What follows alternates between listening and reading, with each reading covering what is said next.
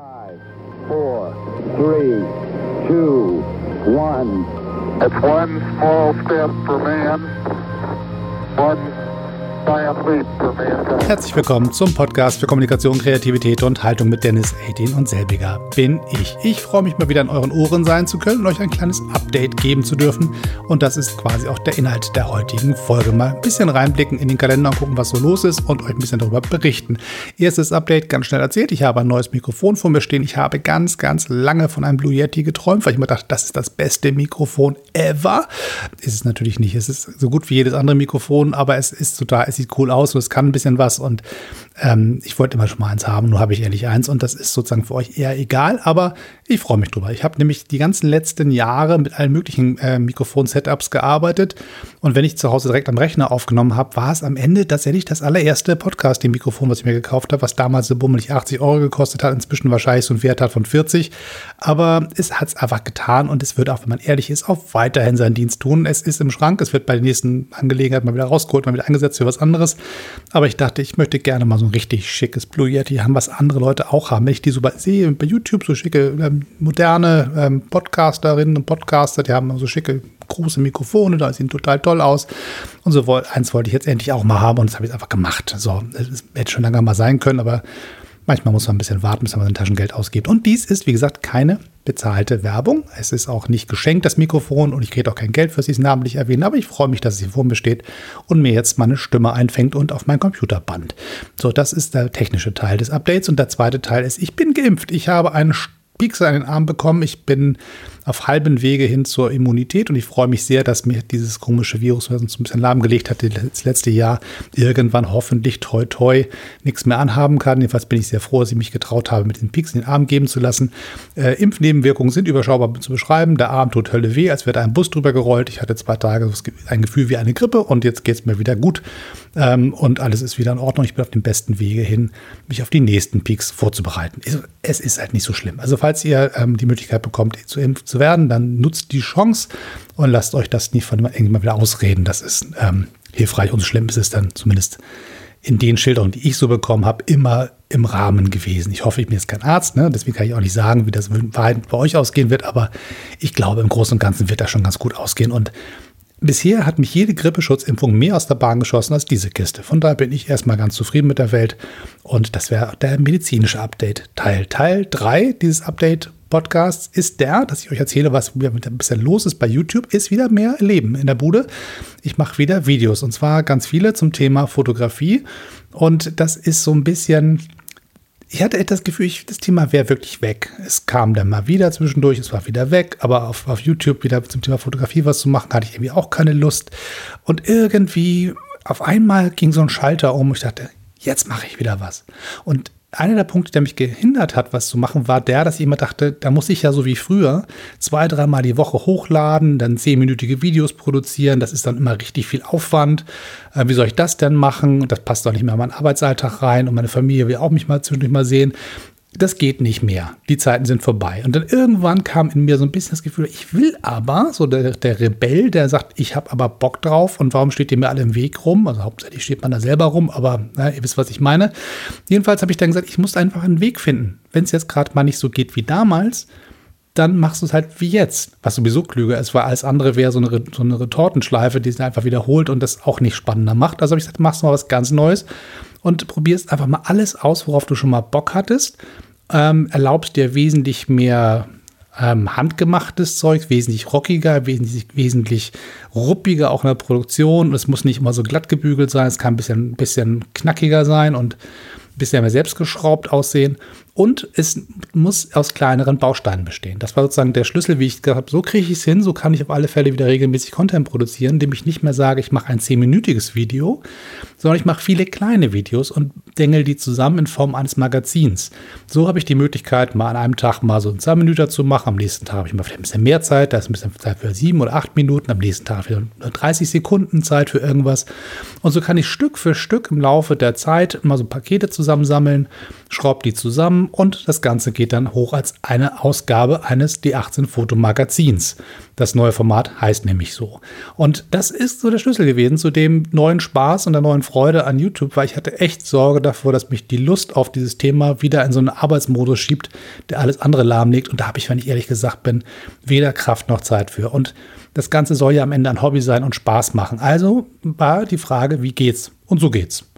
Und ich merke halt, wie toll es ist, wenn man sich so ein bisschen am Anfang sagt, das Ding wird dich nicht überfahren, kräftemäßig, und es wird dich vor allen Dingen ähm, nicht einengen. Mir war völlig klar, ich möchte nicht so etwas machen wie äh, Peter McKinnon. Ich möchte jetzt ja nicht Hochglanz produzieren. Ich möchte richtig runter dahin, wo YouTube eigentlich mal herkam, nämlich das selbstgemachte, handgemachte von Leuten, die gesagt haben, ich habe ja nichts Dolles, aber ich habe ja so eine Urlaubskamera, damit mache ich mal was Cooles. Und in diesem Fall ist die Urlaubskamera natürlich das Smartphone. Das heißt, es hat einen wesentlich höheren Stellenwert wieder in meiner Produktion bekommen. Es ist wieder mehr zu meiner Maschine der Wahl geworden, mit der ich ganz viel machen kann. Und ich habe eine kleine Kompaktkamera und damit lege ich irgendwie los. Und wenn es dann mal am Abend ist, wenn ich ähm, vom Laptop sitze und keine Möglichkeit habe, was aufzubauen, dann nehme ich halt die Webcam und arbeite damit und überlege mir, wie kann man damit was Cooles machen. Und ähm, wilde, wilde Motion Graphics habe ich keine Lust zu und zu teuer und zu aufwendig und zu hochglanz, also machst du Stock Motion. Das heißt, ich nehme ein bisschen Papier, ich nehme eine Schere, ein bisschen Klebe, ich bastel ein bisschen und nehme mein Telefon, da gibt eine schöne Stop Motion App drauf, damit kannst du ähm, diese, diese Zeitraffe-Dinger machen. Und das sind so viele tolle Möglichkeiten, die man machen kann, wenn man einfach das Mindset ändert hinzu, es darf selbst gestrickt sein, es soll sogar so aussehen, es soll nicht sein wie ein Einzelkämpfer, der versucht zu sein wie eine Fernsehfirma. Das heißt, die ästhetische Sprache nicht zu entleihen von einem anderen Medium, sondern von dem YouTube Ursprungsmedium, also wie YouTube mal war. Und das macht unglaublich viel Spaß. Und ich muss sagen, wenn wir schon dabei sind, ein bisschen, muss ja auch ein bisschen ehrlich sein. Es gibt natürlich Inspirationen dafür, es gibt Vorlagen dafür. Und da gibt es wenig Leute, die das in dieser Richtung so machen. Und so ein paar sind mir aufgefallen. Ich dachte, guck mal, die haben es kapiert. Die machen auch, geben sich sehr viel Mühe und das ist auch sehr aufwendig. Aber sie haben diese Ästhetik des Selbstgemachten behalten. Viele YouTuber gehen heute in die Zeit ähm, und sind heutzutage unterwegs und versuchen, professionell und hochglanzig und richtig groß zu sein. Und andere die einfach diese kleinen Spielereien als ausprobieren und es einfach mal selber macht mit der Technik, die so da ist, sind weniger geworden. Zumindest spielt mir der Algorithmus weniger davon aus. Das kann natürlich auch sein. Ähm, klar, es gibt den großen Casey Neistat, gar keine Frage. Da gucken alle hin und das ist auch ein bisschen weniger geworden, was der macht. Aber trotzdem ist das immer noch so stilprägend und für mich auch immer noch interessant, da hinzugucken, wie der das gemacht hat. Aber es gibt inzwischen auch noch ein paar andere. Und zwar sein Bruder zum Beispiel, Van Neistat, ist zurück. Ein, der ehemalige Co-Pilot von ihm, mit dem er gemeinsam als Neistat Brothers ähm, eine Fernsehserie für HBO gemacht hat und der als eigener Künstler unterwegs ist und jetzt auch einen YouTube-Kanal gemacht hat und der macht ganz, ganz viel auf selber Bastelbasis. Und das hat mich total gekickt. Hat, verdammte Axt, genau das ist das, was in dir schon geschlummert hat. Jetzt macht ein anderer das zuerst. Verdammt, bist du wieder nur Nachmacher. Aber was soll's? Man darf ja auch mal imitieren.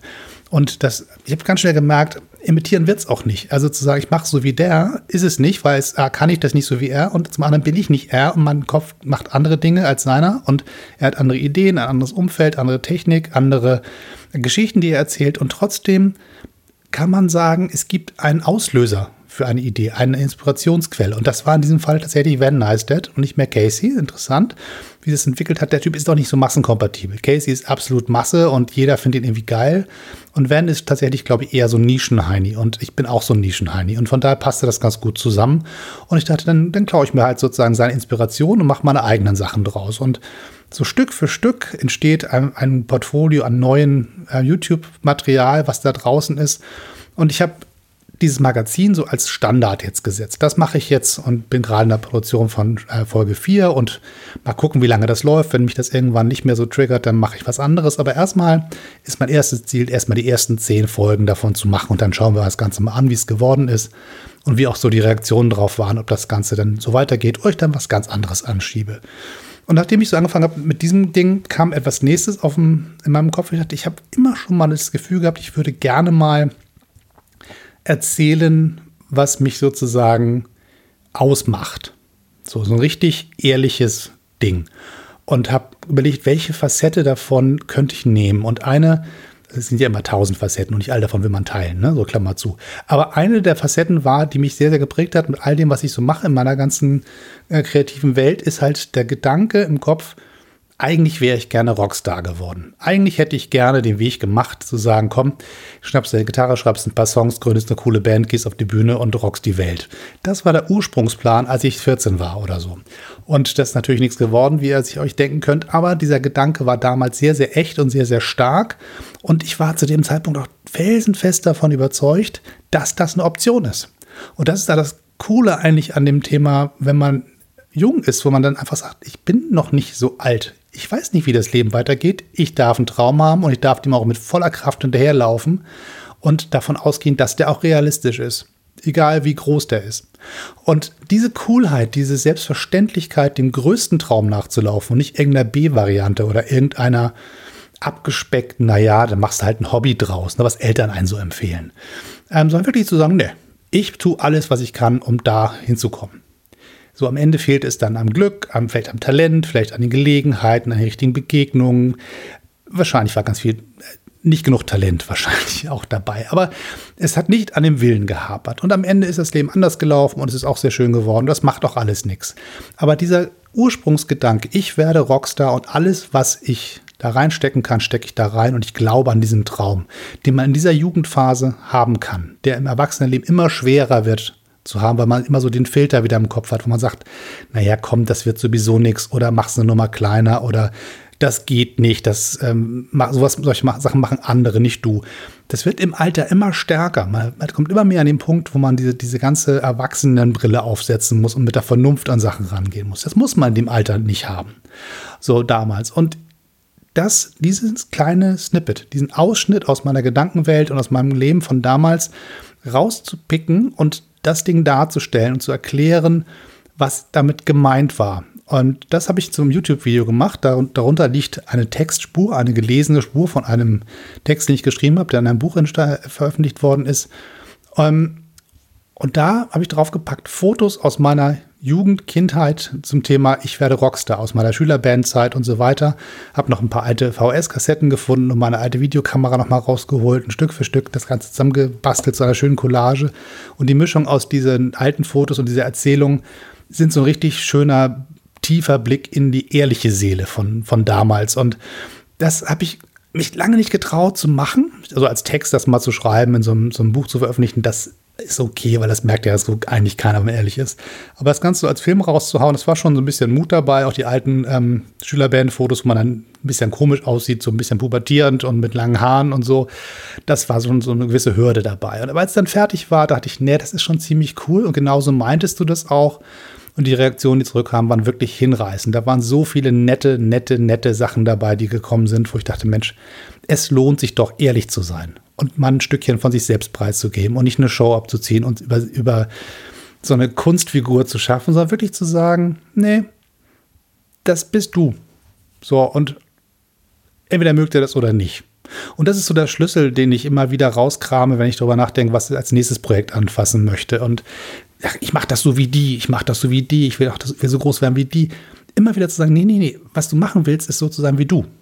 Und dann kann das groß oder klein werden. Das weiß man vorher nicht. Aber wenn du selber in deinen Projekten drin steckst, dann bist du am Ende zumindest an dem Punkt, wo du sagst, es ist cool so. Ob es jemand anders gefällt oder nicht, weiß ich noch nicht. Kann sein. Ich würde mich freuen. Aber erstmal ist es so, es ist ehrlich und es ist für dich selber erstmal relevant gewesen und es musste scheinbar aus dem System raus. Und nur ist es fertig, nur ist es draußen in der Welt und warten wir mal, wie andere damit umgehen. Und das ist das, ähm, der Schlüssel zu all dem, was ich vielleicht lernen konnte aus dieser alten Rockstar-Zeit, ähm, die nichts geworden ist, aber aus der Rockstar-Zeit, die damals ernst gemeint war. Ich habe ganz viele Songs nachgespielt und fand die immer geil, es hat mir Spaß gemacht, aber richtig, richtig cool war es, wenn es die eigenen Songs waren und man mit der eigenen Stimme die eigenen Worte gesungen hat und die ehrlich gemeint waren und die nicht über andere so, sondern über sich selber war, die eigenen Lebenskrisen und was, wie man die Welt so gesehen hat. Und das Gefühl, was es bedeutet, auf einer Bühne zu stehen, die Gitarre hochzudrehen und einen Song zu singen, der aus der eigenen Seele kommt und da Menschen darauf reagieren zu lassen. Das ist, glaube ich, der Urimpuls dessen, was heutzutage bei allem dem, was ich anpacke, kreativ immer wieder aufploppt. Sei das mein neues Buch, sei das ähm, die YouTube-Welt, sei das ähm, Texte, die ich schreibe, sei es Fotos, die ich mache, sei es ein Podcast, den ich mache. Immer dann, wenn es mir gelingt, diese Durchlässigkeit hinzubekommen, dass man reingucken kann auf den Teil, den ich zeigen möchte. Muss jetzt nicht alle Geheimnisse auspacken, das meine ich damit nicht. Aber dass man es ehrlich meint, dass man sich selber wirklich auch bereit ist zu zeigen mit dem, wie man die Welt sieht und wer man selber ist. Dann gelingt die Kunst so, dass es nicht nur Spaß macht, dass man am Ende wirklich stolz drauf ist und das Gefühl hat, es ist schön, wenn es andere toll finden, aber es ist auch nicht schlimm, wenn es zum Beispiel gar keiner merkt, was du da machst. Wenn das Publikum kleiner ist, dann ist es halt so. Aber es ist tatsächlich der Schlüssel zu dem, warum es am Ende auch so ist, dass ich seit ähm, ja, über 30 Jahren solche Sachen mache. Angefangen mit der Musik, Fotografie, Texte, Bücher, Videos, Podcasts, was auch immer, völlig egal. Zwischendurch mal Musical geschrieben. Also auch das sind alles Sachen, die passieren nur dann, wenn man selber bereit ist, sich selbst einzubringen in seine Kunst. Das größte Werkzeug, was ihr habt, das teuerste Equipment, was ihr kaufen könnt, ist im Prinzip die eigene Birne und die eigene Seele und das eigene Herz. Und wenn ihr euch traut, das rauszulassen und daran teilhaben zu lassen, dann wird es richtig cool. So, das war mein kleines Update-Podcast-Stück ähm, für heute und ich hoffe, dass wir uns am nächsten Mal wieder hören und bis dann, bis zum nächsten Mal. Tschüss und immer schön weitermachen oder wie ich in meinem neuen alten YouTube-Kanal sage, weiterknipsen.